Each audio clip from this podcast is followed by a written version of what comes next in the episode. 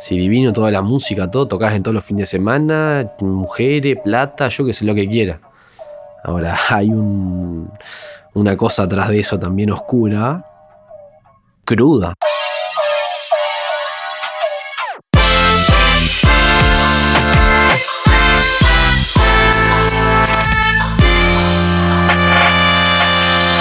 Nico, bienvenido.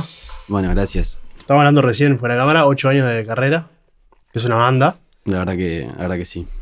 Ya pero, son ocho años. Pero el boom es muy reciente. Sí, la verdad que, bueno, como te contaba ahora, eh, fueron un montón de años este, para, para poder llegar a la capital, ¿no? Lo que te decía el otro día. Sí, sí. Este, el boom es, es reciente, es con Madura en el dos mil diecinueve. Y bueno, a principios del dos mil catorce empezó toda la, toda la vaina de la planta. ¿Por qué pensás que se dio ahora y no antes? Porque hubo un boom también de, de la cumbia en Uruguay. Sí. Bueno, yo creo que,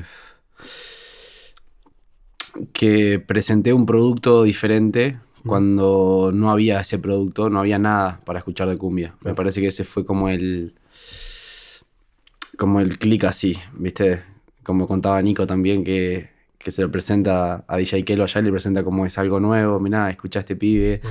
como que tiene algo nuevo y, y, y D J Kelo, bueno, que ya me aprovecho saludarlo. este, Manda un saludo. Este, bueno, la verdad que lo reconoce también, es algo que suena como viejo, como cumbia vieja, y sí. ahí como la gente me empezó a asociar en ese sentido con Madura, y ahí fue que como que se creó el fenómeno ese de la planta. Claro, y también es que lo que decís vos es una etapa... Que esa cumbia que hace alusión como a la Champions League, la base book, está en un momento en el que ahora empieza a ser nostálgico. Yo lo pienso mucho, yo como D J pasando, por ejemplo, la Champions League sacó en el dos mil once, más o menos, ¿no? Sí. Si yo dos, tres años después seguía pasando los temas de la Champions League, se entiende como que, bueno, estás pasando temas que ya quedaron un poco fuera de moda. Pero ahora que pasaron diez años, poner esos temas... Sí. Genera esa memoria, esa cosa linda de recuerdo, de decir, pa, ¿te acordás de este tema? Las cosas lindas que me trae.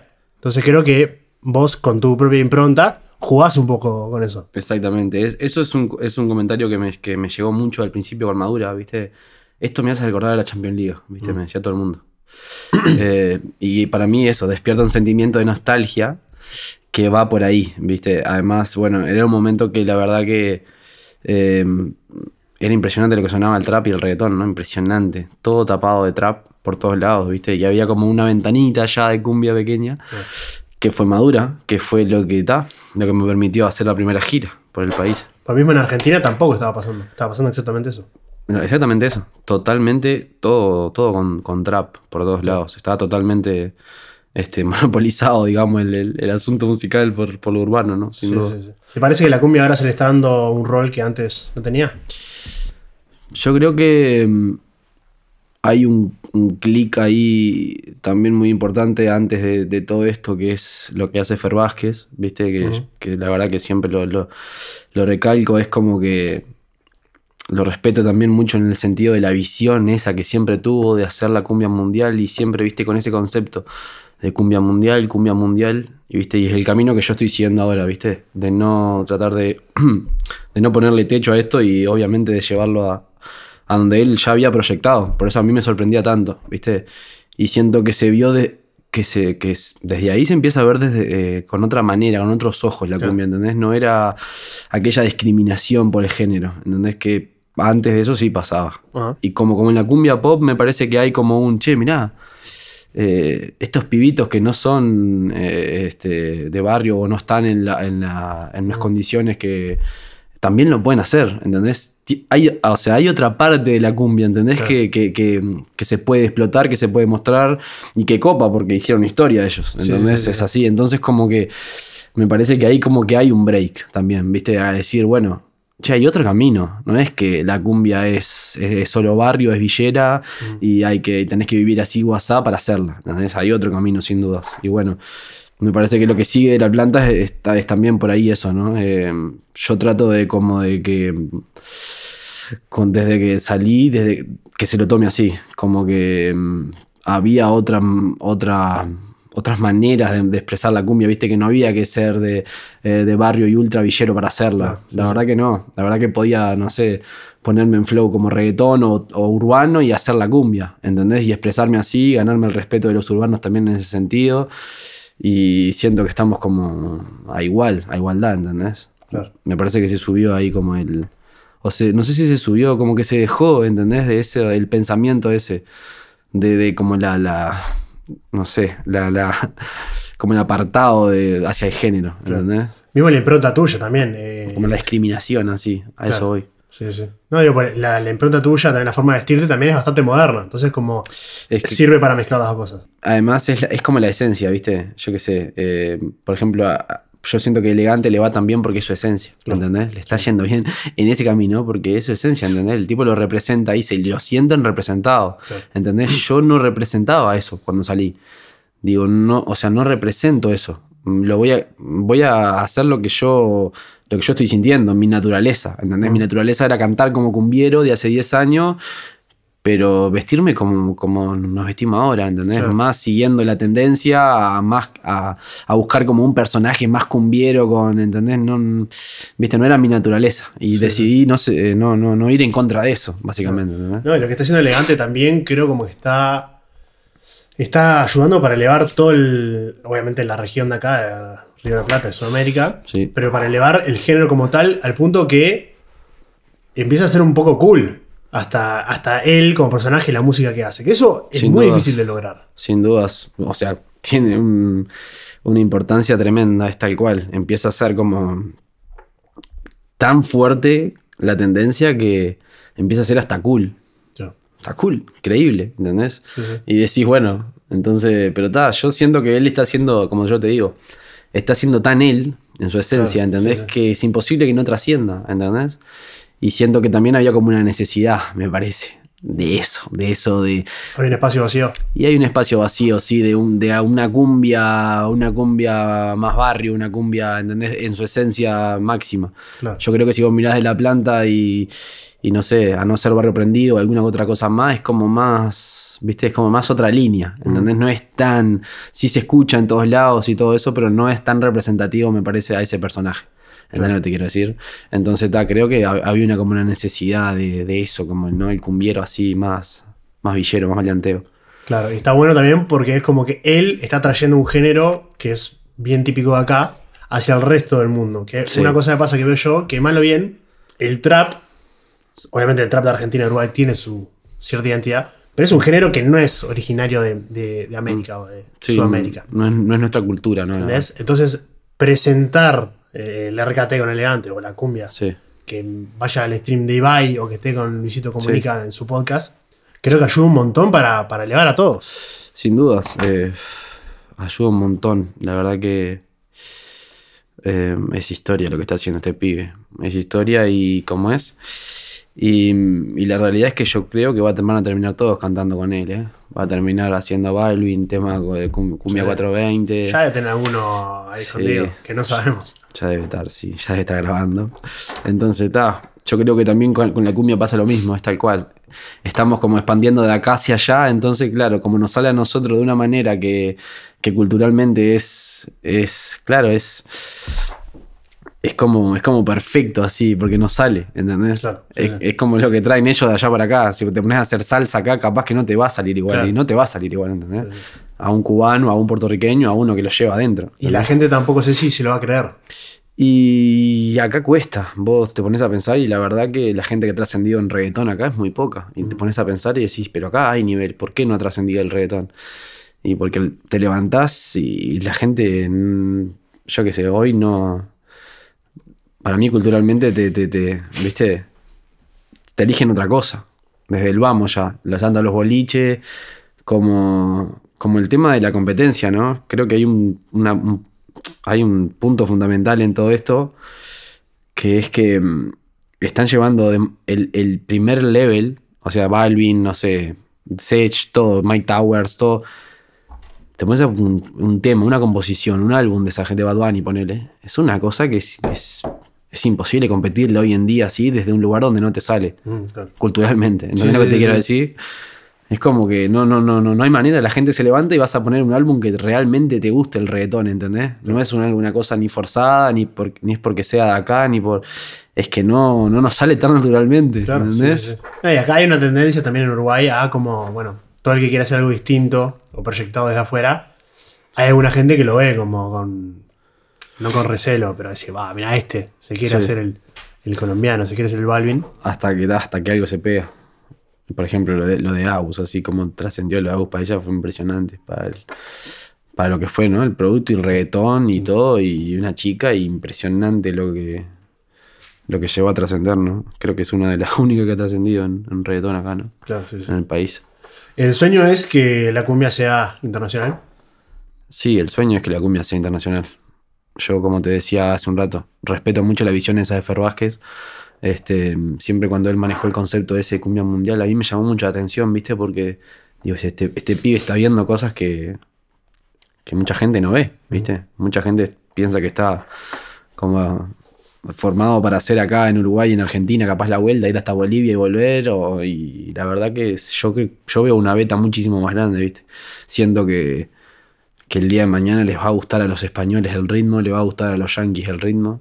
Este, empiezan a pasar cosas como con el dominio N I A, así, ya que es otro, viste, otro escalón muchísimo más arriba, ¿no? El que manejamos. De escuchar siempre eso de, de hablar de que no llegaba la cumbia P R, ¿no? De, claro. me, no sé cuántos años escuché eso. Por favor, les decía, no puede ser.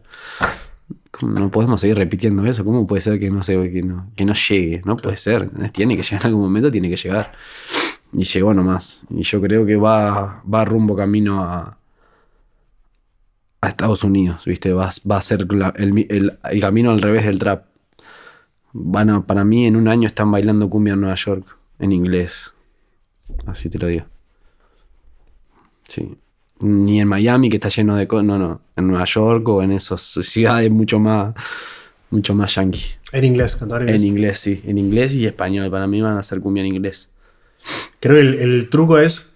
¿cómo poder replicar lo que pasó con el reggaetón, no? Que el reggaetón, quieras que no, hace diez años mm. era como algo típico. Me, entiendo que en Estados Unidos lo veían como, bueno, es algo típico de esta región, no entendemos mucho de qué va, es más barrial, no, no es sí. para nosotros. Hasta que, hasta de a poquito, que, sí. no sé, eh, se van metiendo, van haciendo colaboraciones. Eh, Drake hace con, sí. con Bad Bunny, David sí. Guetta, empieza con Balvin, y cuando sí. te querés dar cuenta... pasa a ser cool para ellos. ¿Cómo, ¿Cómo se puede hacer para que sea cool para ellos? Y yo creo que es por ahí. Yo, por ejemplo, te tiro una una, una noticia que, ta, que no, no, no la sabe nadie, pero esto de Nueva York te lo digo porque es algo verídico. Eh, para mí le está pareciendo cool algo en nuestro ritmo que lo quieren replicar en inglés, ¿viste? Y, y me llamaron para tratar de, de poder hacer... lo mismo que estamos haciendo acá con Barrio Prendido, con toda esa vuelta, pero, en, pero llevarlo al inglés también, ¿entendés? Mm. Creo que es la manera que, que en algún momento van a escuchar el ritmo, eh, como escucharon a Drake en, en, en inglés o en medio en inglés y español, ahí una cosa media rara. Mm. Y, en, y, a, y, a, y a, encima del, del ritmo de cumbia les va a gustar. Yo creo que eso, ¿viste? Yo creo que escucha un yankee, tiene los labios tan bonitos, los ojos se le ponen, y eso traducido, igual les va a gustar, porque es la melodía, ¿entendés? Lo que están bailando, sí, sí. ¿entendés? Y está, para mí es por ahí. Vos sos de Melo, sí. eh, es un cambio grande, obviamente, pensar en hacer música para que te escuchen en Melo, a para que te la acepten en, en Montevideo y el resto del país. Sí, la verdad que es como que... al principio en Melo manejamos cierta, cierta calidad, y después cuando empezás a darte cuenta de que empieza como a, como a ver otro, ¿viste? Es como que, che, mirá que hay un país más para, para sonar, ¿eh? No es, no es solo Melo o, la, o la, la región que sea. Es como que tuve que buscar otro tipo de calidad que la gente también me la, me la aceptara mucho más, en, en, sobre todo la calidad. Vos sabés que más allá de la composición o lo que sea, tuve que quedar como el paso en la calidad, ¿viste? Llevé a un productor de Maldonado, que fue Waymax Record en ese momento, y él como tuvo una guía, ¿viste? De decirme, che, esto sí, esto no. Sí, sí. Y la calidad ahí cambié, subí muchísimo. ¿Hay entonces, mucha diferencia entre lo que vos, tu visión, entre estar en Melo y estar acá? Y yo creo que... que ta, que si me escuchás a mí hablar hace ocho años cuando arranqué, no era muy diferente. Aprendí mucho en el medio, pero... Pero, viste, ya tenía como ese, esa hambre así, viste. Ya tenía como esa hambre de, de hacer que las cosas pasaran y, y ta. Yo creo que en ese sentido no fue muy diferente. Bueno, vos ahora estás viviendo en Maldonado, un poco alejado del bullicio, no te gusta mucho, o sea, la, la, la ciudad. ¿Pensás que ser de Melo, que bueno, que es una ciudad más chica, con una mentalidad distinta, te ayudó también para ver las cosas distintas, de cómo, cómo encarar, de decir, bueno, no me quiero perder en el ruidaje este? Y... Mirá, yo creo que creo que sirve para como para decir, bueno, yo, yo tengo como más para dar, ¿viste? Mm. Me ayudó como como haciéndome la, la, la, como la psicológica, ¿no? Es como lo, lo, lo contrario a, a quedarme ahí, ¿entendés? Claro. Fue como decir, che, loco, eh, yo necesito capitalizar esto y necesito capitalizar esto en la capital, ¿entendés? Necesito tratar de trascender la frontera de Melo. Eh, y bueno, y así fue, es como una, es como una fuerza contraria, ¿entendés lo que te quiero decir? Uh-huh. Que, ta, y, la, y, la, y el principal trampolín fue la ciudad también, eso no, o sea, no lo puedo negar, como una cosa te digo la otra, te digo, te digo eso otro también, ¿viste? Las primeras cincuenta mil reproducciones que siempre tuve fueron de Melo. Impresionante, la gente nunca me dejó tirada, nunca me dejó tirada en todos los años que tuve sin ser nivel nacional.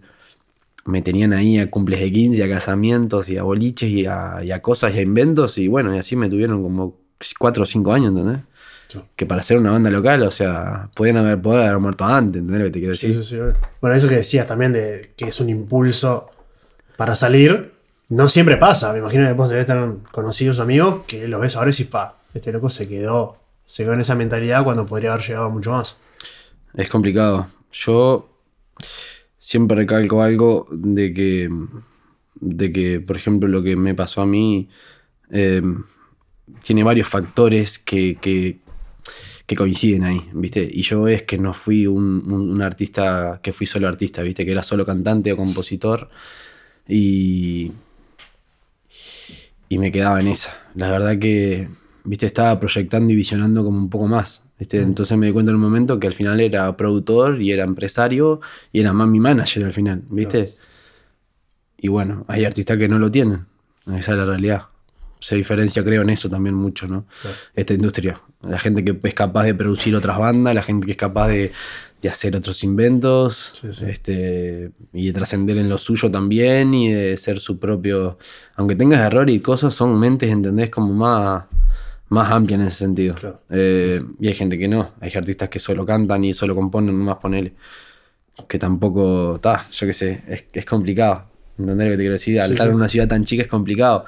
Capaz que esas oportunidades acá en la capital son diferentes, ¿entendés? Claro. Pero estando en una ciudad así como Melo, tenés que ser cinco en uno, amigo. No podés ser sí, solo, sí. Solo, solo algo. ¿Entendés lo que te quiero decir? Sí, sí, de acuerdo. Entonces está. No solo para la música, te digo. También hay gente. Para no, todo no, lo que quieres hacer. Te hablo en general, sí, sí, sí. Hablando en general. No era solo de la música, sin duda. Onda, hablando de cualquier rubro. Onda, man. este, hay pocas oportunidades, la verdad. Son muy pocas las oportunidades, así que digas. Son específicas, entender las oportunidades en la frontera allá. Mm. Y artísticamente, bueno, ni hablemos, ¿no? Sí, sí, sí. Artísticamente tenés que ponerte muy pillo, eh, ser cinco o seis en uno y tratar de, de, de ir, de irte al, al, al máximo, ¿no? Este, al final termina muriendo todo acá. Yo pensaba que no, pensaba que con las redes sociales, estando en cualquier punto que lo es, es verdad, te podés hacer viral, pero llega un momento que... que tenés que estar en la capital haciendo, moviéndote con cosas, ¿entendés? Claro, las sí. productoras están acá, los boliches empiezan a tornarse, empezás de acá la gira, eh, y, eh, los productores musicales también están acá, y es sí. como... Las entrevistas, las los entrevistas, podcasts. los podcasts, eh, sí, la prensa, la movida, al final termina estando todo medio cerca acá, ¿viste? Claro. Por eso también decido venirme acá cerca, ¿no? Sí, sí. Porque bueno, estás alejado, apartado del ruido, pero... Estás cerquita. Estoy cerca, sí, la sí. verdad que sí. Eh, eso también lo aprendí con el, con el tiempo que, ta, que no era tan así como yo pensaba que no se iba a necesitar la capital. No. Al final se termina necesitándolo más. Sí, sí. Cuesta sacar esa mentalidad de decir, mirá que el límite no es solamente en Montevideo, no es solamente Uruguay como país. Se puede crecer más. Sí. Eso me parece lo más difícil de romper. Sí, sin duda. Yo creo que, que eso es lo más difícil, ¿no?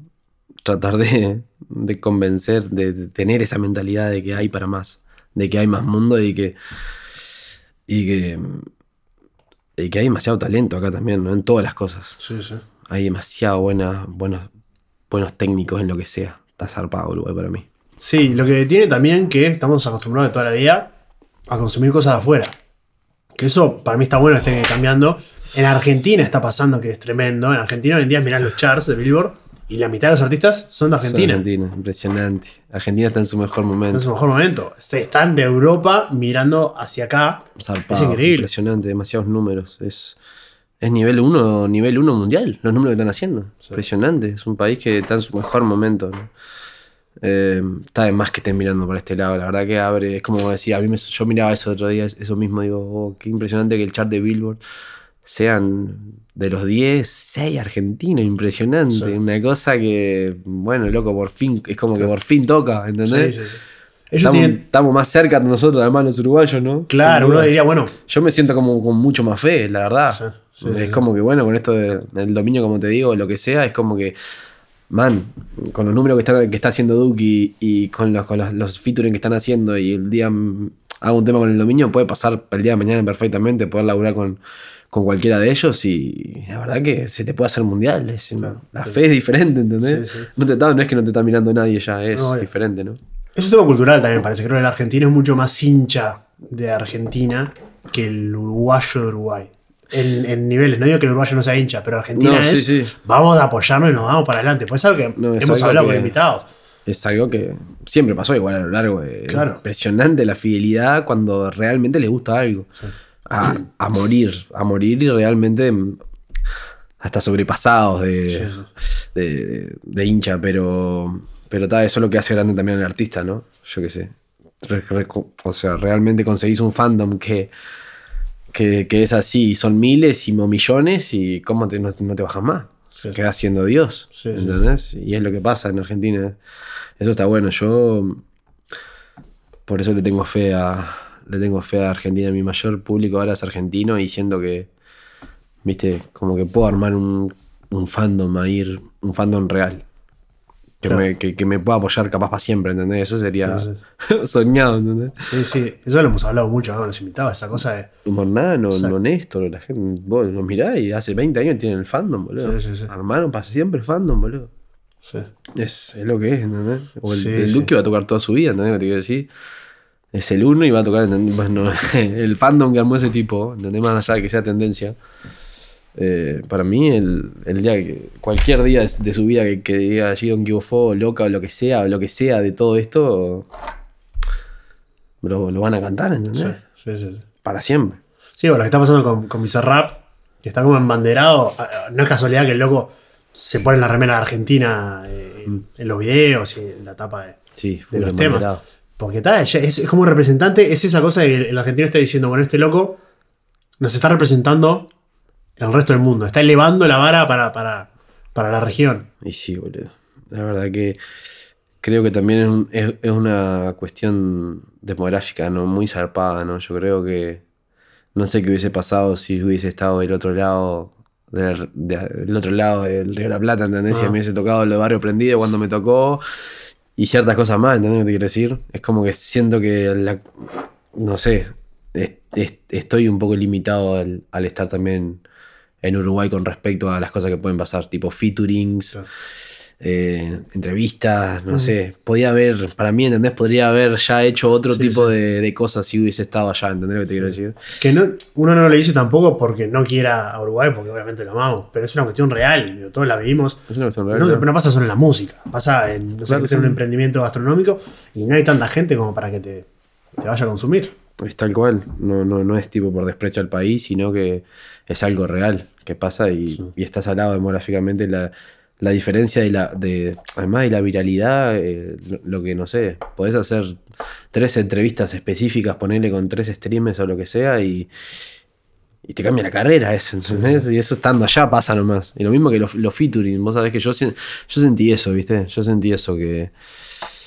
que que me podía haber metido mucho más en cosas urbanas, viste, como, como tuve lo de Peque para hacerlo y lo hice, mm. lo de los buenos modales, pero, pero cosas con argentinos, que me podía haber tocado hacerlo, ¿entendés? Y en el momento de que, que, que estaba bien, que estaba sonando este, muchísimo hilo de Barrio Prendido y todo eso, eh, a fin de año, creo que estando allá, conociendo a la gente cara a cara, hubiese sido diferente, ¿entendés? Porque eso es lo que pasa. Sí, sí.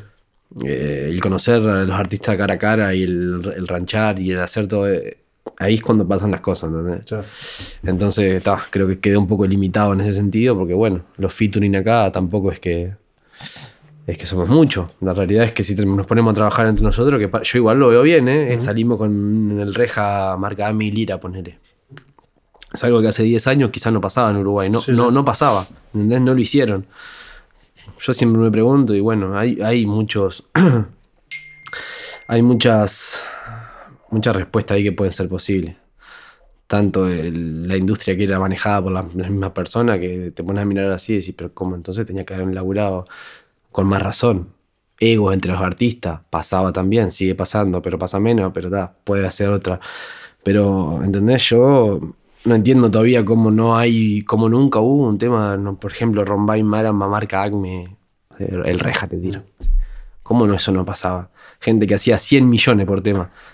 ¿Entendés? Podían haber hecho hit entre, entre ellos de la industria. Podían haber, o sea, cosas, los números a otro level. Sí, sí. ¿Entendés? Y ahí ha, había bandas fuertes que se podían haber hecho internacionales, pero de ojos cerrados. ¿Entendés? Haciendo colaboración entre nosotros y no lo hicimos. ¿Entendés? No lo hicimos. Entonces, ta, creo que eso fue un pendiente de Uruguay que le quedó. Yo eso tengo que es por esa mentalidad de que, como hay poco acá, sí. está metido adentro esa cuestión de. Ta, quiero cuidar mi chacrita, no quiero compartir mucho porque hay tan poco que si lo comparto me quedo con menos yo. Sí, tipo casi casi casi egoísta. Y sí, sí, sí, sí. sí. Pensando en modo egoísta, sí, tipo yo sí. creo que bueno, ahora los artistas entraron a entender que que por ejemplo la música no no no, eso no podía haber pasado, ¿entendés? Yo creo que podría haber sido la industria uruguaya mundial en ese momento, hace cinco años, cuando ellos estaban haciendo números de reggaetones. Y todavía no había un, un no sé, un Sech, un Mike Towers, un recién empezaba Balvin, recién empezaba Maluma, ponele, ¿entendés? Sí. Y no sé, y, y Nico Blanco, por ejemplo, que es el cantante de Marca que, que puedo hablar de él, uh-huh. porque tal, es mi amigo y, y esto lo hablo con él también, o sea... estaban haciendo los mismos números que ellos, ¿entendés lo que te quiero decir? Sí. Bonita, o sea, Linda tiene ochenta millones de visitas, ¿entendés? Era una industria mundial, no era una industria uruguaya, no era de Río de la Plata, mentira, ¿entendés? Era mundial, era, tenía números internacionales, ¿entendés eso? Entonces, yo qué sé, creo que ahí hubo como, ahí creo que hubo un, una falta de eso, una falta de, de juntarse, falta de colaboraciones, achicar los egos, achicar, como decís vos, achicar el egoísmo, me parece que que, que, da, que ahora empezamos a entender, viste, por dónde va la vaina. Creo que lo demostraron igual los los colombianos, los puertorriqueños, los, sí, sí, sí. Porque, da, yo saco, saco de ahí el, el, el, el, el, la mentalidad esa de Balvin, viste, todo eso que hicieron. Es como que me veo reflejado ahí y quiero hacer eso, ¿no? Sí. Estoy full en ese camino. Necesito que mañana quiera salir a alguien por primera vez y pueda salir conmigo. Que no sea imposible salir con, ¿entendés? No, que no existe eso, ¿entendés? Y así pasa, ¿entendés? Y yo no lo hago pensando en que mañana vos te vas a pegar con tu prim- con, vas a ser el nuevo J Balvin y me vas a salvar la vida a mí dentro de cinco años, ¿entendés? Lo hago porque me gusta lo que vos hacés y te quiero ayudar en tu proyecto y se hace, ¿entendés? Sí, sí. Esas cosas tienen que pasar, tenían que pasar, ¿entendés? Yo a mí siempre lo, siempre lo digo también... Creo que ninguna de las diez bandas que sonaban en ese momento cuando yo salía hace... O veinte bandas. ¿Vos te pensás que alguna me abrió un mensaje? Ni siquiera un visto. Nada, nada. ¿Entendés? Ninguno de los que, de los que hoy yo trabajo. ¿Entendés? Sí. Y de los que me siento igual, igual y que vamos a laburar, vamos. Tipo, vamos. Eh, pero está, pero lo reconozco también, ¿entendés? Ni siquiera harían los mensajes, ni siquiera eran oportunidades a, la, a las bandas nuevas, ni siquiera te escuchaban. Era full lo, la de ellos nomás. Claro, sí, sí. ¿Entendés? Y así terminó la industria, boludo. Así terminó. Ninguna de las bandas trascendió, ¿entendés? Es más, la mayoría se terminó. La mayoría se terminó, dejó de sonar. Algunas se adaptaron a reggaetón, algunas... Y, y quedó poca gente sonando acá. Lo ves, lo ves hoy con los números y lo ves con las bandas que están activas. es, la, es la realidad, ¿no? Entonces ta, creo que hay que, hay que actuar di- diferente a partir de, de todo esto. ¿Te parece que vos tener una carrera tan larga y haber tenido tu boom más recientemente y el hecho de estar independiente, te deja ver eso con, con, con otra claridad?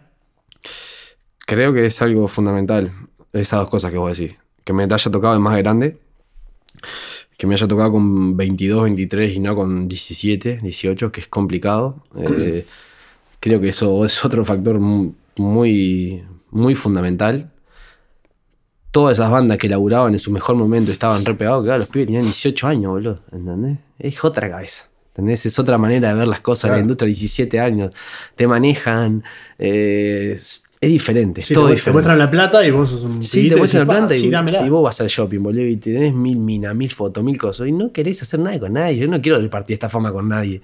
Claro. Estoy seguro que se piensa así con diecisiete años, ¿entendés? No, como, es como full egoísmo, ¿entendés? Full ego, full ego, sobre todo el ego, es complicadísimo. Entonces, entonces yo agradezco que me haya tocado con veintidós, veintitrés años, porque claro, a la hora de recibir contratos y a la hora de ver ofertas y a la hora de sentarme a negociar, eh, viste, ya negociaban con un hombre, no negociaban con un pibe, no. ¿Entendés? Tenía como otra capacidad ya de, de advertencia, viste, capaz que no de saber todo de la industria, pero eh, veía, leía algo que no me gusta y ya me, me preguntaba a mí mismo, viste, había algo que no me roncaba, ¿eh? Viste, hay algo que no... Esto qué raro, che. Yo voy a preguntar por esto, claro. Porque esto no me cierran, sí, estos sí. porcentajes no me cierran, o estas cosas que me están ofreciendo yo sé que las voy a lograr de acá a seis meses, ¿entendés? Y digo, ¿para qué te voy a firmar cinco años de, de, de, mi, de mi carrera? ¿Entendés? Por este porcentaje, si lo voy a lograr yo, claro. ¿No? Y creo que fui precavido en ese sentido. Y el ser independiente me ayudó a abrir también un montón de cabezas a las demás artistas, ¿viste? Sí. Y sí, porque... Em- me empecé a juntar con todos los que estaban firmados. Porque está todo el mundo firmado. Y ellos te contaban por las que estaban pasando. Y ellos me contaban por las que estaban pasando, por las que pasaron y por las que les quedan por pasar. ¿Entendés? Y yo desde un punto independiente, así viéndolo de afuera todo, es otro manejo de todo. ¿Entendés? Entonces le terminé dando consejos a muchos de los artistas que, terminé, que eran mis referentes cuando yo salí. ¿Entendés? Cambió todo el juego. Eh... Como yo te digo, los agarraron con dieciocho, diecisiete años, claro, y ahora que tienen veinticinco, ¿entendés? Y que sus carreras no están tan bien como en ese momento, es como que, bueno, man, ¿qué pasó con todos estos años y toda la plata que se hace y todas las cosas? ¿Viste? Y el ser independiente me permitió eso. Sobre todo, sobre todo, yo me siento muy bien en ese sentido, ¿viste? De darle información a los artistas que, que los que pasaron y los que vienen, ¿entendés? Claro. De sentarme allí con Pushy a hablar y que él es un productor independiente también, que no le firma a nadie, ¿viste? Y decir, vos, man, acá sí, acá no, estas cosas son así, esto te conviene más, ¿entendés? No, nada me, me condicionaba, ¿entendés lo que te quiero decir? Entonces la información es tan libre, así que vos después elegí. Claro. Tenés ahí un pibe que le va bien, que es independiente, que lo podés hacer, ¿para qué vas a necesitar? No, no, no cedas cosas que no, no, no tenés que ceder, claro, sí, sí. ¿Entendés? Es como que, está... Fuimos como los lo, lo, lo, como los justicieros ahí, independiente ahí. Y eso estuvo bueno, claro. Está bueno en realidad. Y más acá en Uruguay, donde uno siente que puede acceder a los contactos por su cuenta y puede exponerse por su cuenta también, ¿no? Con las herramientas que hay hoy en día. Tal cual, no necesitas, pero ni ahí, ya te lo digo, para todos los artistas que están escuchando, no necesitan de disquera, se puede hacer directamente vos toda la producción, ser independiente. Sí necesitas algunas otras cosas como distribución y ciertas cosas más. Pero bueno, lo siento por la disquera, pero ta, es la realidad del país. No solo eso, sino que los que manejan la vuelta, viste, están para entrancar carrera. Eso sobre todo. Si las disqueras del país acá estuvieran zarpa, ah, loco contento, porque todo el mundo para adelante, ¿entendés? Pero no, no, no. La gente, los artistas están desesperados por salir de la disquera. ¿Por qué? Porque da... que se manejan mal, ¿entendés? Los cagaron a todos, boludo. Es corta la bocha acá en Uruguay. Los cagaron a todos. Cualquier historia que tenés, cualquier historia es, es, es, es de, termina mal, ¿entendés? Entonces, sí, bueno, está, man. Al final, yo qué sé, yo averigüé, por ejemplo, ¿entendés? Me llegaron los primeros contratos y dije, no voy a dar nombre porque está, pero me llegaron los primeros contratos y fulanito, ¿qué onda esto? Che, man, no te metas ahí porque te termina la carrera. ¿Viste? Ya con eso es una, es una respuesta que te, sí, sí. Que, que te decís, bueno, loco, Este, no voy a firmar entonces si me van a terminar la carrera. Voy a ser más, un poco más precavido, ¿entendés? Esperaré a que, a que venga una, una multinacional, ¿entendés? Que era mi idea, ¿viste? Digo, ta, o sea, si los números siguen creciendo solo, en algún momento va a tener que venir o Sony o Warner o Universal, no sé, algo, y, y va a ofertar, ¿entendés? Claro. Te digo, sí. ¿Estás buscando eso? Y no sé, estoy buscando eso, pero es como lo más serio que puedo ver, ¿entendés? Mm. Es como que, bueno, una oferta realmente que, me, que, no sé, que pueda agarrar y decir, mirá, tomá más, jubilate tranquila. Eh, yo tengo una infraestructura de, económica como para hacer mi estudio, como para hacer mis cosas, para plante- subir mi casa, yo qué sé, no sé. Una cosa que digas, pa, la verdad, man, te salvaste con la música, mm-hmm. ¿entendés? Dono el alma por la salvada de la música. No dono el alma por nada. Acá, en la vueltita chica. Claro. ¿Entendés? Sí, sí, sí. No, está. En el momento que me toque, si en algún momento llega, yo creo que hay ofertas que seguramente son irrechazables, ¿entendés? Hasta los más grandes han firmado. ¿Entendés? Lo mejor, no sé, Mike Towers, poner el Independiente sí, hace. Sí, sí. Y tal, y vino Warner y lo firmó. O sea, es una oferta que es irrechazable, ¿entendés claro. lo que te quiero decir? Sí, sí. Eso estaría God que pase, la verdad. Yo. Eh, sueño, sueño, sueño. Va, una meta, creo que más que un sueño. Es como una meta, así. Tratar de mantenerme eh, en, mi, en mi mejor momento si puedo durante años y bueno, el momento que quede libre, que va a ser en un año y medio, que quedo libre de distribución. Yo soy independiente de disquera, pero uh-huh. tengo una, una distribución arreglada con una empresa de Estados Unidos. Eh, y en el momento que yo quede libre, ponerle de, en un año y medio ahora, la cotización va a estar zarpada. Claro. Si yo me sigo manteniendo, claro. ¿entendés? Por ser el dueño de mis máster, que es otra cosa que... Que bueno, que hay que saber informar. Yo qué sé, la realidad es que las disqueras se te quedan con todos los, con todos los máster, ¿entendés? Ahí está la pérdida más grande del artista. Te vas de la disquera y no te queda ni un tema tuyo. Nada es tuyo, ¿entendés lo que te quiero decir? Claro, es sí. un, una locura, boludo. Sí, es una tranza que venga una multinacional a lidiar con la disquera para pasar los derechos y bueno, ¿cómo, vos, ¿cómo y hacemos traspaso? Negocian ellos, no negociás más vos, ¿entendés? Claro. Yo mañana quedo libre y voy Barrio Prendido. Yo que sé, todo mi catálogo es mío, es de Nicolás Choca, ¿entendés? Sí, sí. Es de La Planta, no es de nadie más. Sí, sí. Esa es una diferencia de valor tremenda, ¿entendés? Porque vos con los años, está, boludo, todo el trabajo que metiste, si no, al final, al pedo, boludo. Claro. ¿Entendés? Es lo que es. Sí, como la búsqueda no es necesariamente eh, ser anti-disquera, sino llegar al punto en el que vos tengas una ventaja como para poder negociar y mm. que no te vengan a botijear esta cosa que decís vos, ¿no? De tener, construir tu camino y decir, bueno, está bien, estás interesado en mí, pero las cosas no van a ser solo... Eh, a tu criterio. Obvio, no es ser anti-isquera. La verdad que no. La verdad es como... Me empecé a dar cuenta como en sentido común. Más que anti, ser anti-isquera, ¿entendés? Es como que... Leía cosas y digo, che, loco, pero pará un poquito. Esto yo lo voy a lograr en seis meses, así como vengo. ¿Entendés? Sentido común. Al final no fue como... Oh, me pongo anti-isquera y anti... No, como te digo, mañana viene una disquera... Viene a Rimas, de, de, la de Bad Bunny, y, y me ofrece algo que... que está zarpado para mi carrera y voy, ¿entendés lo que te quiero decir? O si se firma, no es que seas antidisquera. Pero para que eso llegue a Rima, la verdad que acá conviene ser independiente, claro. ¿entendés? Sí, sí. Es un viaje, es un viaje, no es, sobre todo eso, sino que hay una realidad que somos tan poco eh, y, el, y el auge puede ser tan chico, ¿entendés? O puede ser algo tan pasajero, que si no llegas a trascender, no, no llegas a nunca hacer, yo que sé, una, una estabilidad económica. Nada, ¿entendés? ¿Qué haces, boludo? No haces nada. ¿Entendés? Si vos no, te, no, no, no esperás esa oferta el día de mañana, no... Yo qué sé, la realidad, la realidad es que con, con los años se te va a complicar la vida. Porque no te va a dar la plata para hacer la música ahora como para... Porque es complicado, ¿entendés? Somos muy pocos y las realidades acá son... son, son Si vos no pegás mundial, no, no es plata que te dé para vivir años y años que decís, ah, me eché para atrás toda mi vida. Ni ahí. Si no tenés inversiones o capitales o otra cosa, no, no. ¿Entendés? No te va a dar. ¿Cómo es tu operativa ahora? Eh, ¿Con quién trabajás? ¿Cómo está conformado tu equipo?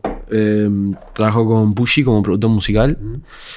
Y tengo a Booking Hasa Music, que está, encontré una persona súper confiable ahí. Este...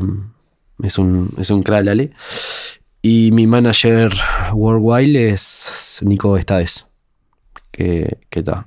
Es el que se encarga de, de todo mis, mis business, claro. básicamente. Sí, sí. Y, ta, y ahí más o menos divido las, las tareas. Porque claro, está bien, ser independiente o hacer las cosas por vos solo tiene el beneficio de tener ese control creativo y monetario, ni que hablar. Sí.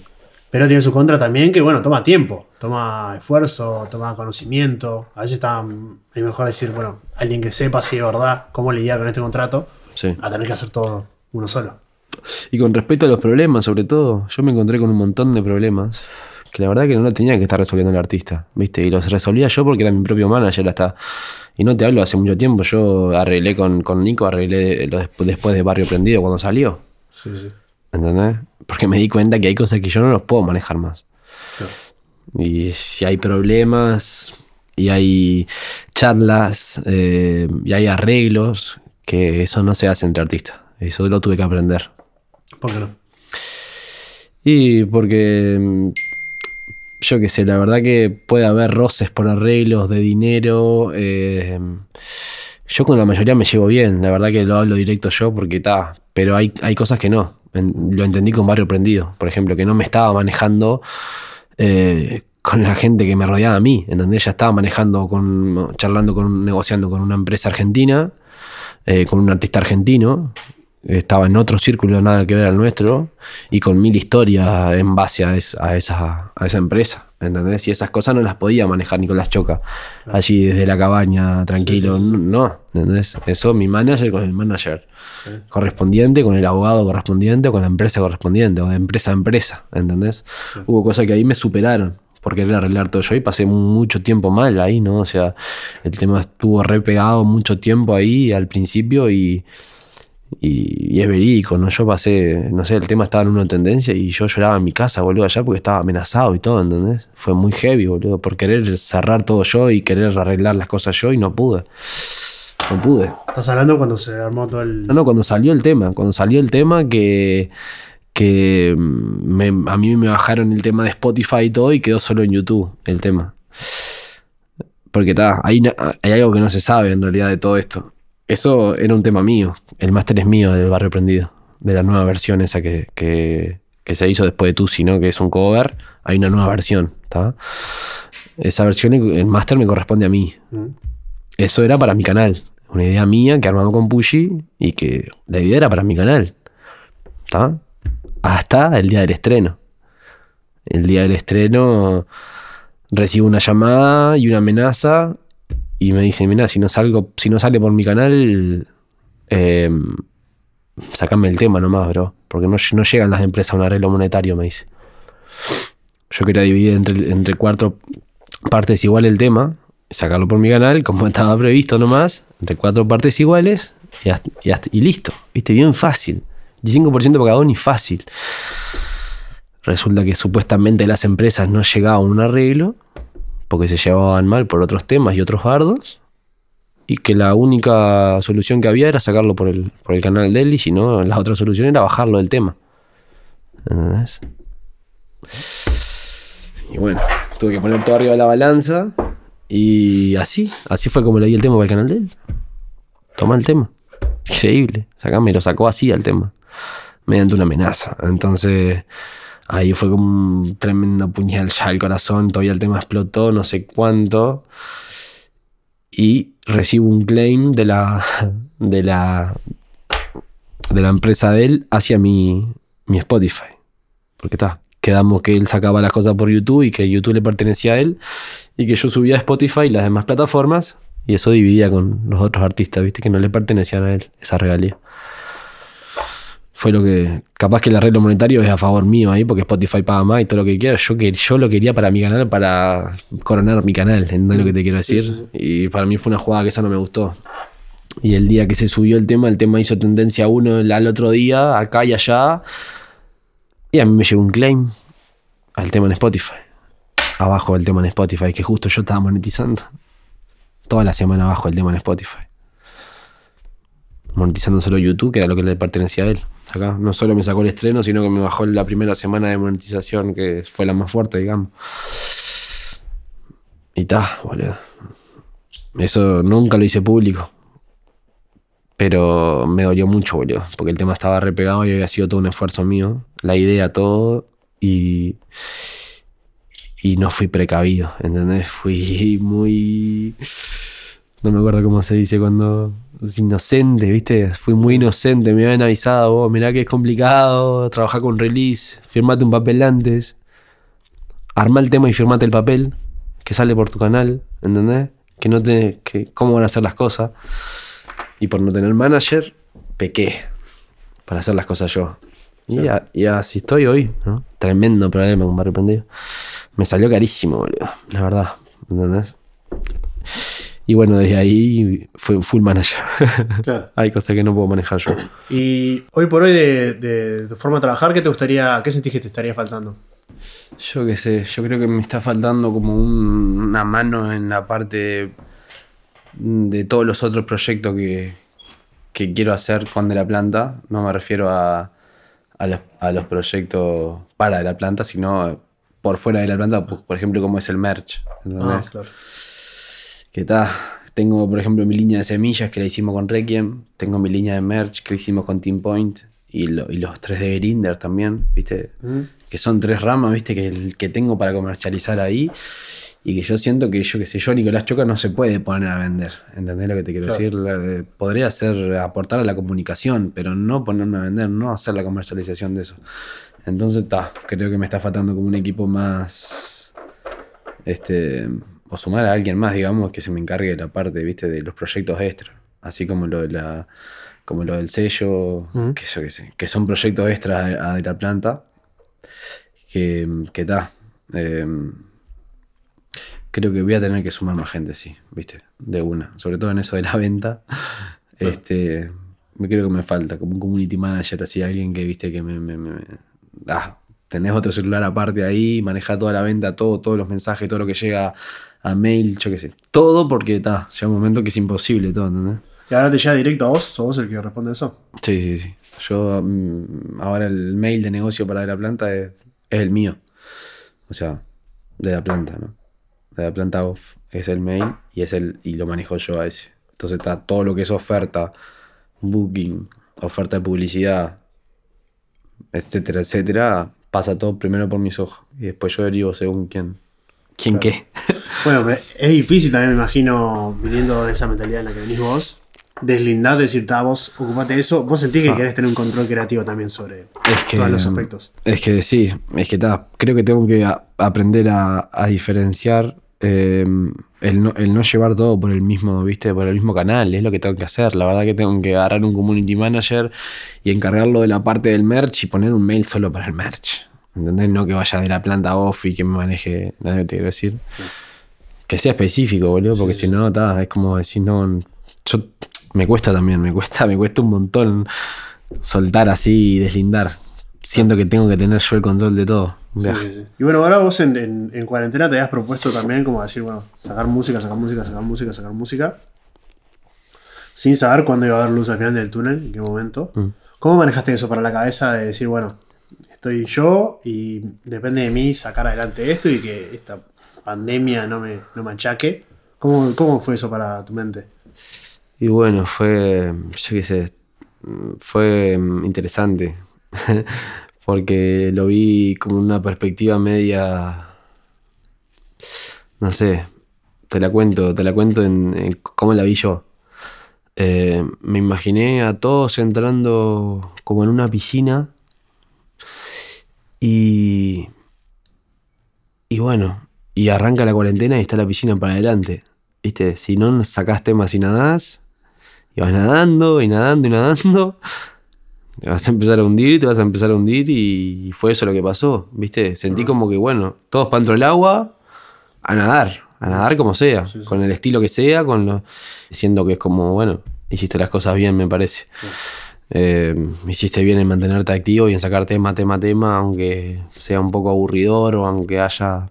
En el medio ahí tuve que, yo qué sé, parar un poco y sacarlo del manual, hacer como una pausa, una cosa, pero está. Gracias a eso salgo a tocar hoy en día, boludo, ¿entendés? Sirvió mucho, la verdad, la actividad, esa, esa mentalidad que me puse en la piscina, ¿viste? Me puse, te juro, iba pensándole en la piscina, así. Sí. Digo, yo tengo que seguir nadando, esto cuando salga, ¿a quién van a salir a contratar? Al que está activo con la música, boludo. No hay más. Claro. No hay más, boludo. Tengo que pegar otra vez otro Barrio Prendido, tengo que pegar otra vez otro Bonita, otro Chelo al Diablo. Y, y bueno, y así fue lo que pasó en el manual. Y te mentiría con esos temas divinos. puedo salir a tocar, boludo. O sea, la gente se acuerda de la actividad más reciente, ¿entendés lo que sí, te sí, quiero sí. decir? Y gracias a eso ya, bueno, ya enganchás los otros temitas y ya está. Terminás contratando ahí, que es el que está más o menos sonando con los últimos temas, boludo. Yo lo pensé así, full mentalizado así. Sí. Che, ¿cómo te manejás vos con, con la prensa, con salir a dar notas? Eh, y la verdad es que, no sé, no soy mucho de, de todo eso. Eh, no sé si por inseguridades o, o por... Si me tengo que animar, me animo, pero... O sea, si, me, si lo tengo que hacer, lo hago. Pero no es una cosa que... ¿Entendés? Que me, me salga así, que digas, bueno, ahí na, no te me muero por ir. Es como que no, lo dejé un poco de lado. En ese sentido. Y incapaz que tampoco en todos los lados puedo hablar sin filtro de cualquier cosa y, y expresarme como quiero o no sé, o estar como quiero o fumar lo que yo quiero. No es así, en ningún lado. Entonces como que, no sé, por eso siento que también quería venir tanto acá, como te dije otra vez, porque es como que está, ¿entendés? Tengo como otro espacio para, uh-huh. para hablar lo que yo quiero, ¿entendés? Sin, sin, sin filtro, sin horario y está. Eso creo que... que como se puede hacerlo hoy en día, hay formatos así, eh, lo, prefiero eso, ¿entendés? Claro. Pero está, no es algo que rechace, si tengo que ir a un canal o lo que sea, una radio, lo, lo hago también. Si me copa la, la, la idea, lo hago. Claro. Sí, pasa que hoy en día creo también eso, como artista es necesario también mostrar qué tenés para decir, qué pasa por tu cabeza. Sí, eso me faltó en un momento mucho, mucha prensa. Y, ta, y en el momento que empecé a mostrar más también de mí, videoclips, después lo de Bonita, Agus Casanova y todo eso, que fue un poco más y un poco más, y un poco más y un poco más de cuanto a imagen acá, en cuanto a, no sé, los reconocimientos, no sé, en un shopping o yo qué sé. Todas esas cosas, eh, también, viste, digo, bueno, ta, voy a empezar a ir a los canales, voy a empezar a hacer las entrevistas que me están diciendo porque, bueno, ta, es algo necesario, sin duda, ¿no? Sí. Y en un momento se me tornó también como... como hasta necesario, como para mí personalmente, ¿viste? Que quiero que se sepa lo que, lo que pienso claro. acá, ¿entendés? Quiero que se sepa cómo piensa Nicolás Choca en base a todo, ¿entendés lo que te quiero sí, decir? Sí, sí. Es como, ya es más allá de lo del artístico. Claro, ¿y eso que decías de, de inseguridad, en qué sentido? Y, bueno, yo qué sé, es como lo de los videoclips, yo creo que es... que hay un tema ahí personal en cuanto a las inseguridades como, como persona o como humano, quizás con respecto a mi... O sea, mi imagen o a lo que me pasó, en, que ya es sabida, mi historia. O que entendés que quedé con muchos. Ahí, con muchos. Con muchos. Muchos temas de, de inseguridad sobre mi, sobre mi imagen, ¿no? Entonces, yo qué sé, te pones a mirar mi canal y trabajé dos años desde que salí Madura hasta Bonita sin videoclip, ponele. ¿Entendés? Si vas al lado mío, en cualquier lado de acá del Uruguay, no sabías que era yo, ¿entendés? No, no sabías, boludo, ¿entendés? Escuchabas la voz, pero no sabía que era yo. Es, es así, ¿entendés? Eso también me brindó seguridad, increíblemente. Toda esa inseguridad que, que me dio plantearme eso y trabajar así, que lo hice de, de, de inconsciente, no fue una lección. Uh-huh. Me brindó una seguridad tremenda, porque la verdad es que me siento re cómodo que nadie me reconozca, ¿entendés? Porque no, no, no, o sea, no, no me interesa ese lado como de la fama, digamos, en ese sentido. Claro.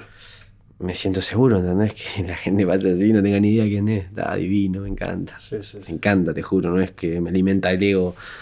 Me gusta que me pidan una foto en un shopping si me reconozcan, pero si no lo hacen es como que me gusta pasar mucho más desapercibido en ese sentido. Claro. Ah, sé que también capaz que es un problema, ¿no?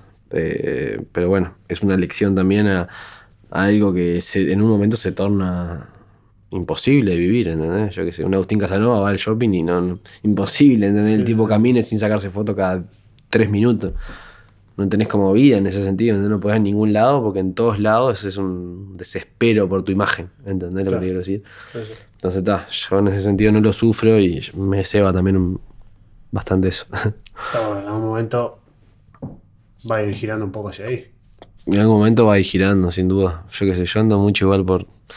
No sé, yo siento por lo menos que ando mucho, viste, más, más por las sombras y no ando tampoco muy... Muy, muy coso, pero ta, es verdad, sí, yo qué sé. Yo siento ahora con los de los videoclips, como te digo, a partir de Bonita y a partir de que empecé a, a mostrar un poco más la imagen, yo qué sé, ya es, es imposible no ir a un supermercado y... y se está escuchando el tema, lo que sea, y sacás por los lentes, por el pelo, por algo, sacás, mira, de la planta, eso está pasa, se torna, empieza a tornar así. Igual te agradezco como que no es, no sé, creo que es el uruguayo igual más así, sí, me parece. Sí, sí, sí. Es como el respeto ese, como más, no es tan de lanzarse así a, ¿entendés? Claro. Siento que está, que a pesar de todo igual no hay como ese avalanche así, ¿sacás? Eso siento igual, está. Creo que son, es por el país y es por los personajes. También acá hay, hay personajes que se le avalanchan arriba. Es como te digo, como Agustín para mí son las personas que para mí no puede andar ese tipo en el shopping, sí, sí, ponerle sí. un domingo de tarde tranquilo con... No puede andar, si no anda tapado no puede andar, mentira. Sí, claro. ¿Entendés? No hay, hay uruguayo ahí o no hay nada, mentira ahí. Eso es... Si cada dos minutos se va a sacar una foto con una niña o con una mina, con lo que sea diferente, con lo que sea, ¿entendés? Es como de... Para, está, con algunos personajes pasan, ¿entendés? Claro. Sí, todo lo que acarrea también la fama, no solo eso que... que sí, que es, debe ser molesto tener que vivir así, sino que la exposición también te trae mucho, mucho cariño, pero a veces trae como mucho odio, mucha crítica en un punto. Eso también, eso también, pero ta, yo creo que también depende un poco de, de cómo te muestres vos también, digamos, ante... Yo que sé, siempre genera, pero para mí depende de cómo te muestres. Hay artistas que... que no los conocen y nunca se los pudo ver en ese sentido porque, no sé, porque mostraban en sus redes sociales, por ejemplo, una forma, no sé, engreída de ver la vida, o yo qué sé, o un, un punto más egocéntrico, o no sé, un fronteo irreal que la gente sabe que es irreal y que a la gente no le gusta, ¿viste? La gente, yo creo que la gente va más por el humilde, así. Y al final del día es como que no le gusta, ¿viste? Al final el, el fronteo ese, el claro. fronteo mentiroso ese, mentiroso, que capaz que para vos es súper real, que sí, es, tu, sí. es tu mood, pero no sé, ¿viste? Siento que en un momento empieza a rechinar, ¿viste? Que es preferible mostrarse humilde, ¿no? Ante todo, claro.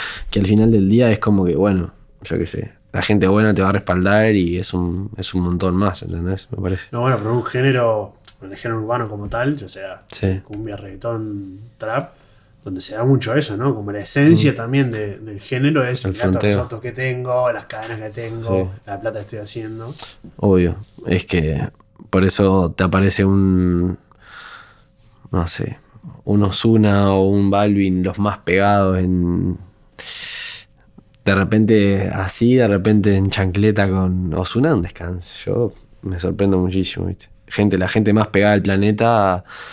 Viste, se muestran con una humildad diferente, boludo. Es como que no puede ser, boludo. ¿Entendés que el tipo tiene todo lo que todo el mundo quiere? Y, o como Messi, ponele, ¿entendés? Que el tipo se muestra allí en la clase y decís, está, boludo, ¿entendés? El, el hombre realmente tiene humildad. ¿Entendés? Sí, yo hablo mucho de todo este tema con los invitados porque me interesa y creo que la gente, el público al otro lado, no, no lo ve, ¿no? El público se piensa que el artista es un tipo intocable y que está más allá del bien y el mal y que el... Me importa tres carajos en los comentarios de la gente o las cosas que le pueden decir.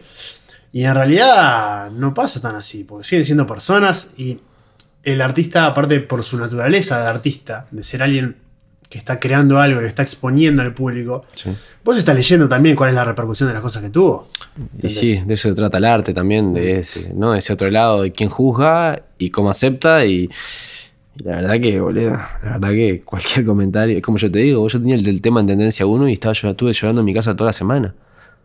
¿Quién va a pensar que yo esa semana decís, el de la planta estuvo en, de joda toda la semana viviendo la mejor sí, semana de su sí, vida? Sí. No, no estuve así, tanto comentario negativo y tanto odio recibí, tanta cosa, boludo, que me, me, me superó, ¿entendés? Superó todo tipo de, de, de cosas, afecta, afecta muchísimo, afecta mucho más de lo que la gente piensa, creo yo.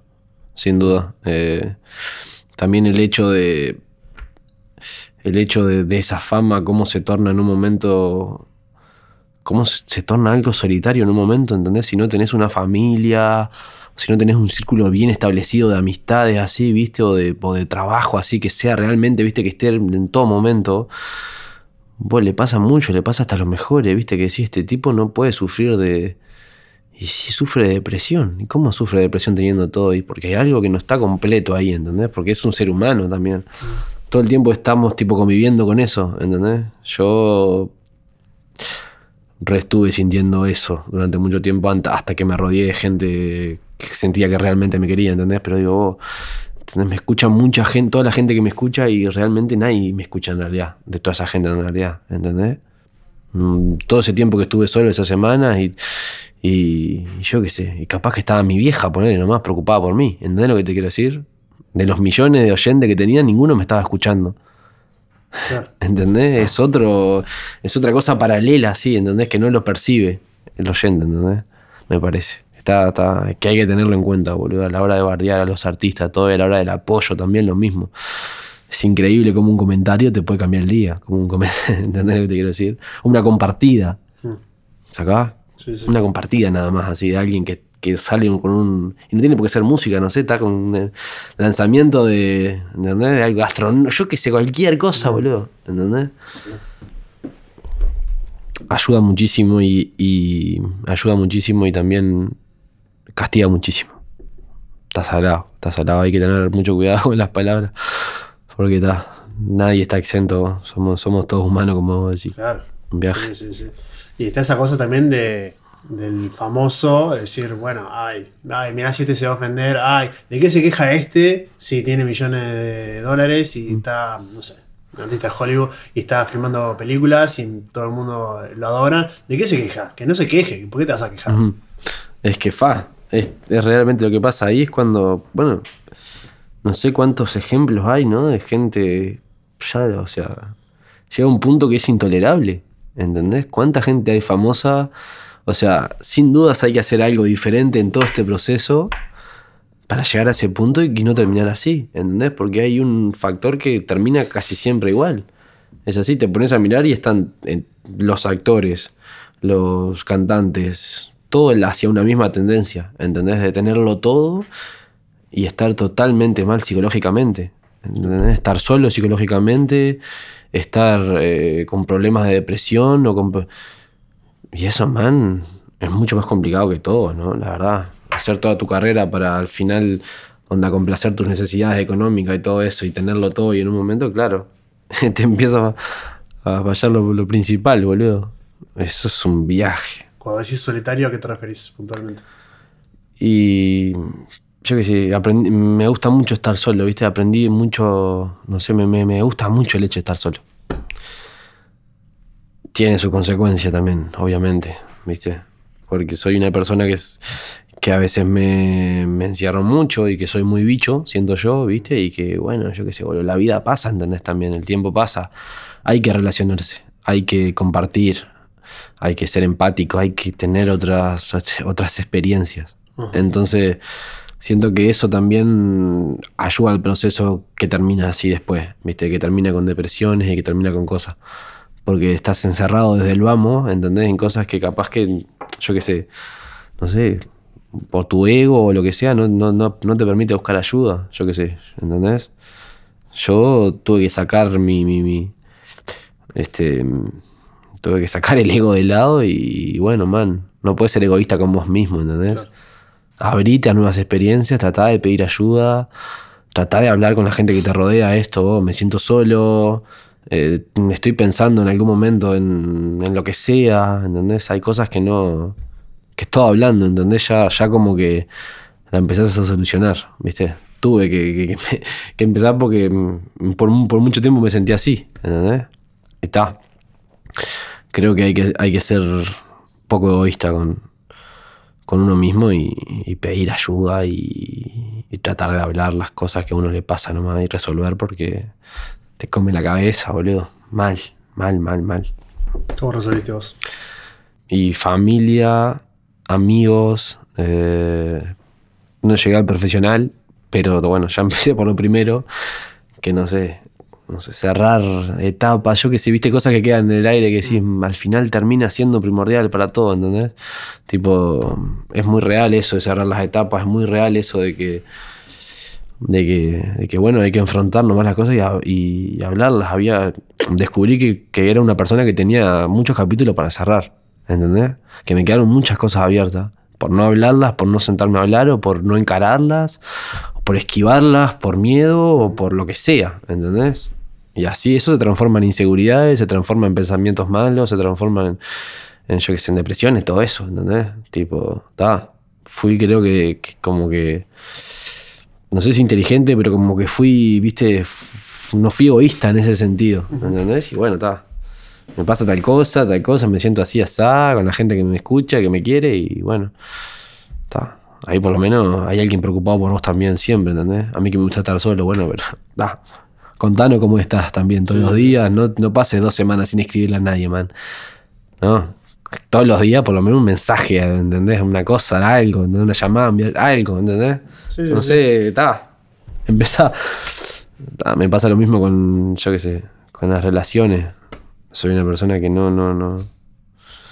Es como que soy tan colgado, me gusta estar, me gusta, me disfruto tanto de estar solo que, que viste, que dejo pasar eso también, viste, y esas, hay cosas que está, boludo, que, ¿entendés? Que, que no solo te lo pide físicamente, la, la, sino que, que, que, que, que te hace bien para la cabeza, uh-huh. pienso yo, ¿entendés? Sí, sí, claro. Conocer nueva historia, conocer nueva gente, animarte, man, tipo, eso me lo, me lo, me lo propongo, ¿entendés?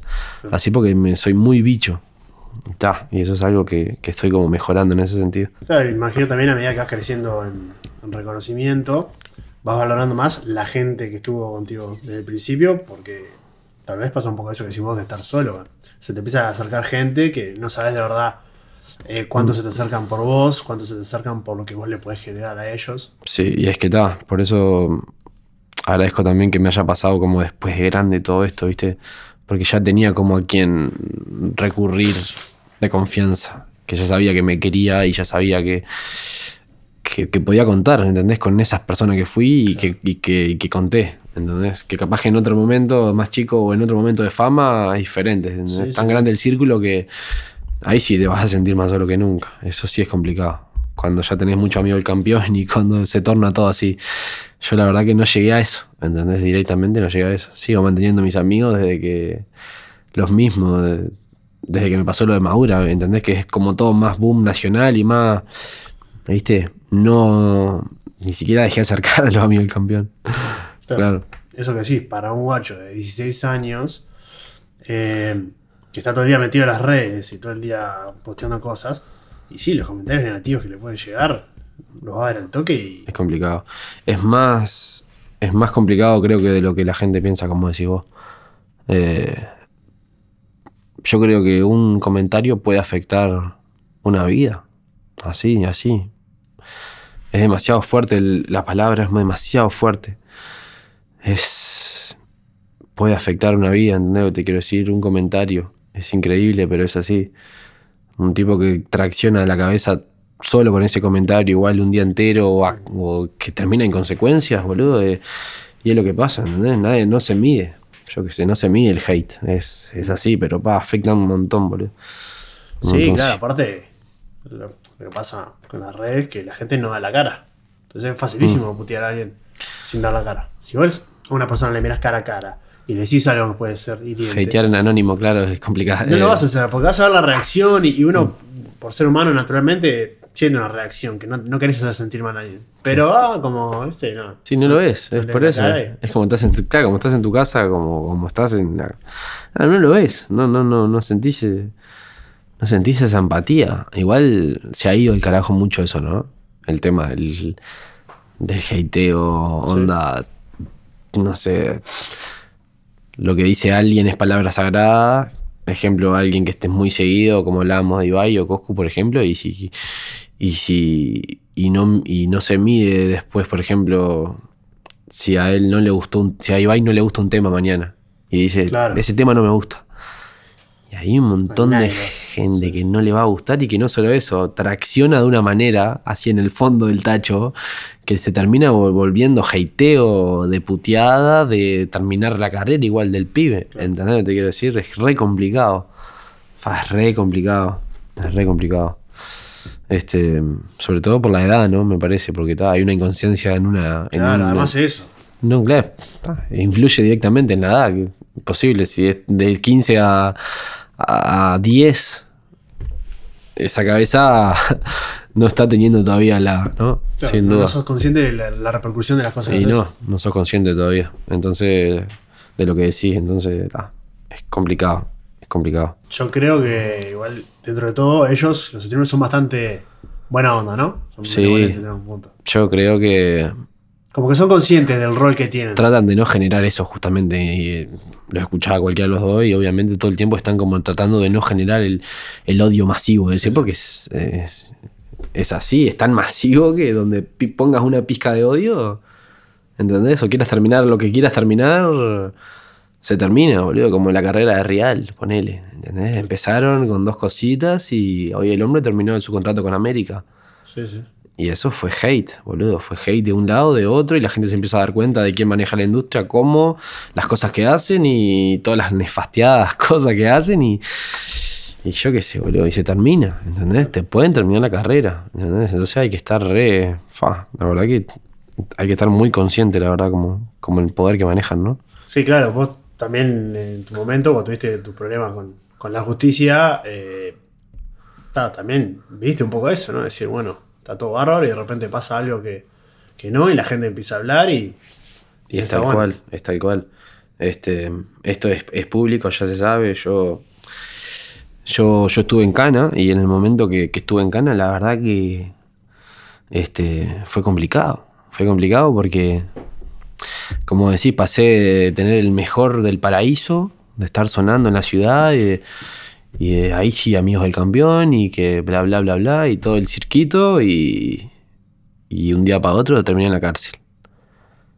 Bueno, lo que se dijo de mí, eh, obviamente, afectó para siempre mi vida y mi carrera. Sin dudas, sin dudas, sin dudas, ¿entendés?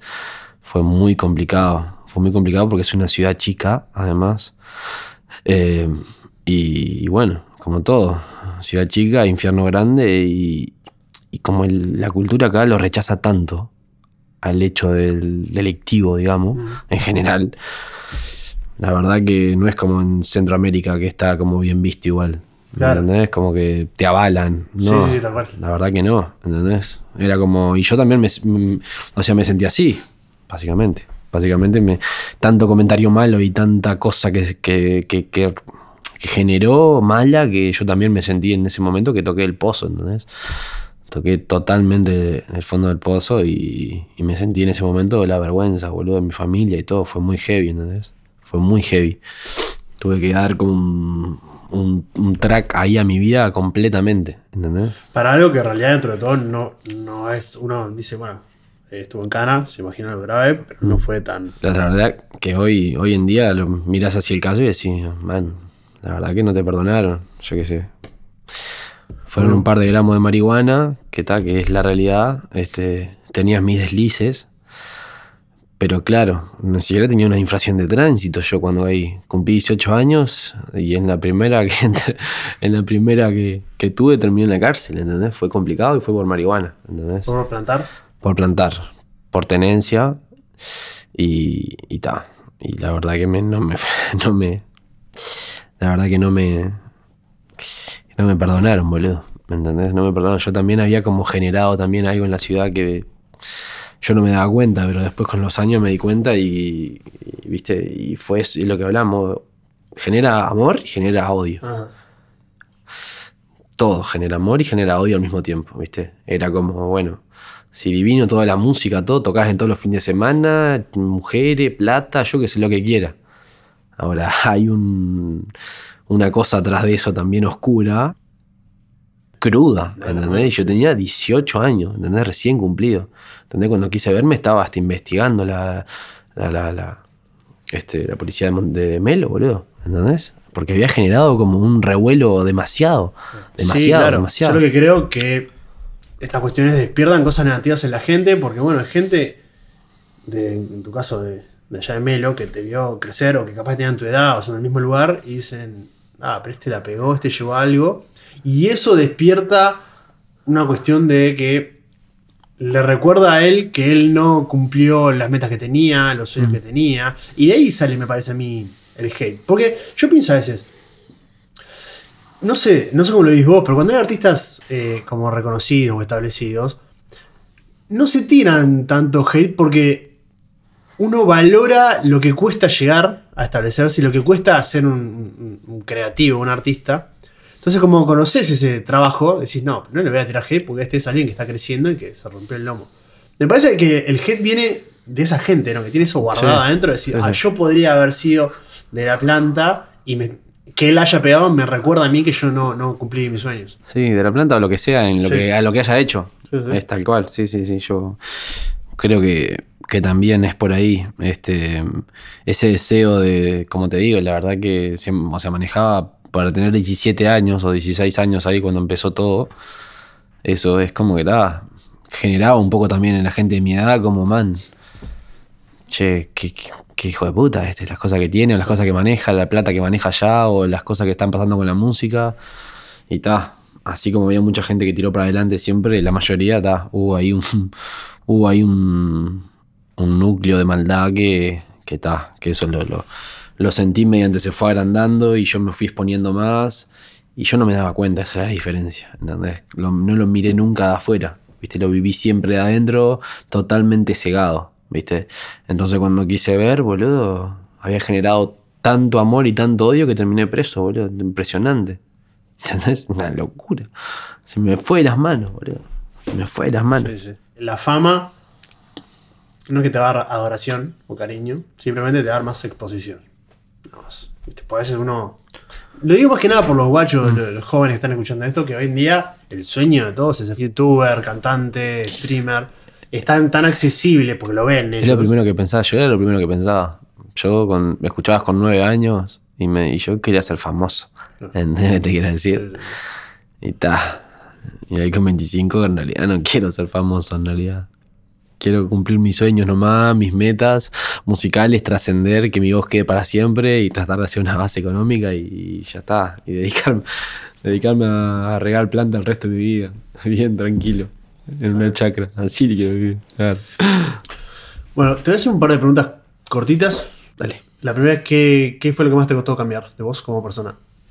¿Dónde eh, y yo creo que lo que más me costó... cambiar es, es el egocentrismo. Creo que es uno de mis mayores defectos. Y que me costó cambiar el egocentrismo ese. Es muy malo. Y bueno, eso es lo que estamos trabajando, la verdad. ¿Egocentrismo en qué sentido? Y el ser egoísta. Eh, el ser egocéntrico... no tiene como un sentido en sí. Es como que te afecta al final en todas las cosas, ¿entendés? Sí. Es, es así. Sentí que fui egocéntrico en mis relaciones, sentí que fui egoísta en ciertas decisiones que tomé con la gente que me quería, con amistad, yo qué sé. Varias cosas, ¿entendés? Que decís, bueno, man, termina afectando, ¿entendés? Cambiar, cam- o sea, no... No sé, creo que no, no termina siendo sano el egocéntrico, así, en ese sentido. ¿Y qué te gustaría cambiar?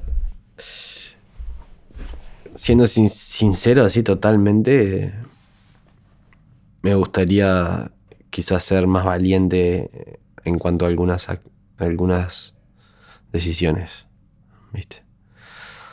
Eh, creo que eso me, me gustaría cambiar a futuro. ¿Y qué, qué fue lo que más te costó aceptar tuyo? Decir, yo soy así...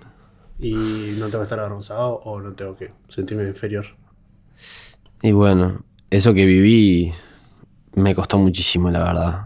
Eh, no sentirme una persona inferior, por eso me gusta hablarlo también, ¿viste? Y sacarlo a la luz, porque es, es al final algo que, que va conmigo, va a ir conmigo siempre, ¿viste? Y es algo que... si a mí no me hubiese pasado, no sé qué hubiese pasado conmigo, ¿entendés? Es algo que me ayudó a cambiar como persona, to- o sea, totalmente. Es un clic en mi vida demasiado importante y no, no, no, no me siento avergonzado de lo que me hace crecer, ¿viste? En ese sentido. Sí. Entonces, nada, eh, creo que, que eso es, es, es la respuesta a eso que me preguntas. Um, ¿Qué te hace feliz? La verdad que comer, la música me hace feliz, fumar porro me hace feliz. Eso no puedo decir así. Pues lo que... que... La sonrisa de mi vieja me hace feliz, una cosa que me encanta. ¿Qué te pone triste? Eh, creo que... La falta de empatía me pone triste. El verla o el sentirla o el vivirla me da como una... Me, me da como una, ¿viste? Como algo más fuerte que, que, que, que lo que puedo pensar. Uh-huh. ¿Viste? Me, me pasa la, la, como la naturaleza. Me da mucha bronca. Eso me pone muy triste. Este... Es una de las cosas que me pone triste, la verdad. ¿Qué es lo mejor de tu profesión? Mm, creo que de hacer lo que amo, en general. La verdad que... La verdad que no tiene precio poder hacer lo que amo. Es, es todo. ¿Lo peor de tu profesión? Creo que lo, lo peor este, era lo que hablamos hoy. La verdad que ese otro lado de... del amor, ¿no? El otro lado, o sea, el odio, eh, la envidia que, que, que se puede llegar a generar y, y todo el otro lado ese de, de, de la fama incontrolable, ¿no? Uh-huh. Que ya eso, ya no... Eso, en ese sentido, no tener vida debe ser muy heavy, la verdad. ¿Tu mayor miedo? Mi mayor miedo... Creo que la soledad, mi mayor miedo. Que nadie me quiera me parece mi mayor miedo. Eh, ¿Sos feliz? Sí, hoy por hoy sí soy feliz. Siento que soy, siento que estoy, estoy bien, estoy, estoy feliz. ¿Querés dejar un mensaje? Ya bajamos un montón de data. No sé si hay algo que quieras decir puntual. Y bueno, la verdad que nada, decirle a toda a la gente que, que muchas gracias por el aguante siempre. Eh, y para toda la gente que, que está saliendo adelante en todo esto, que se puede, que sean inteligentes a la hora de los negocios y que, y que nada, y que nadie te diga que no se puede, guacho, que no te subestimen porque ahí es cuando sale lo mejor, así que ahí está el mensaje. Nico, muchísimas gracias. Gracias Bruno por la invitación, vamos arriba.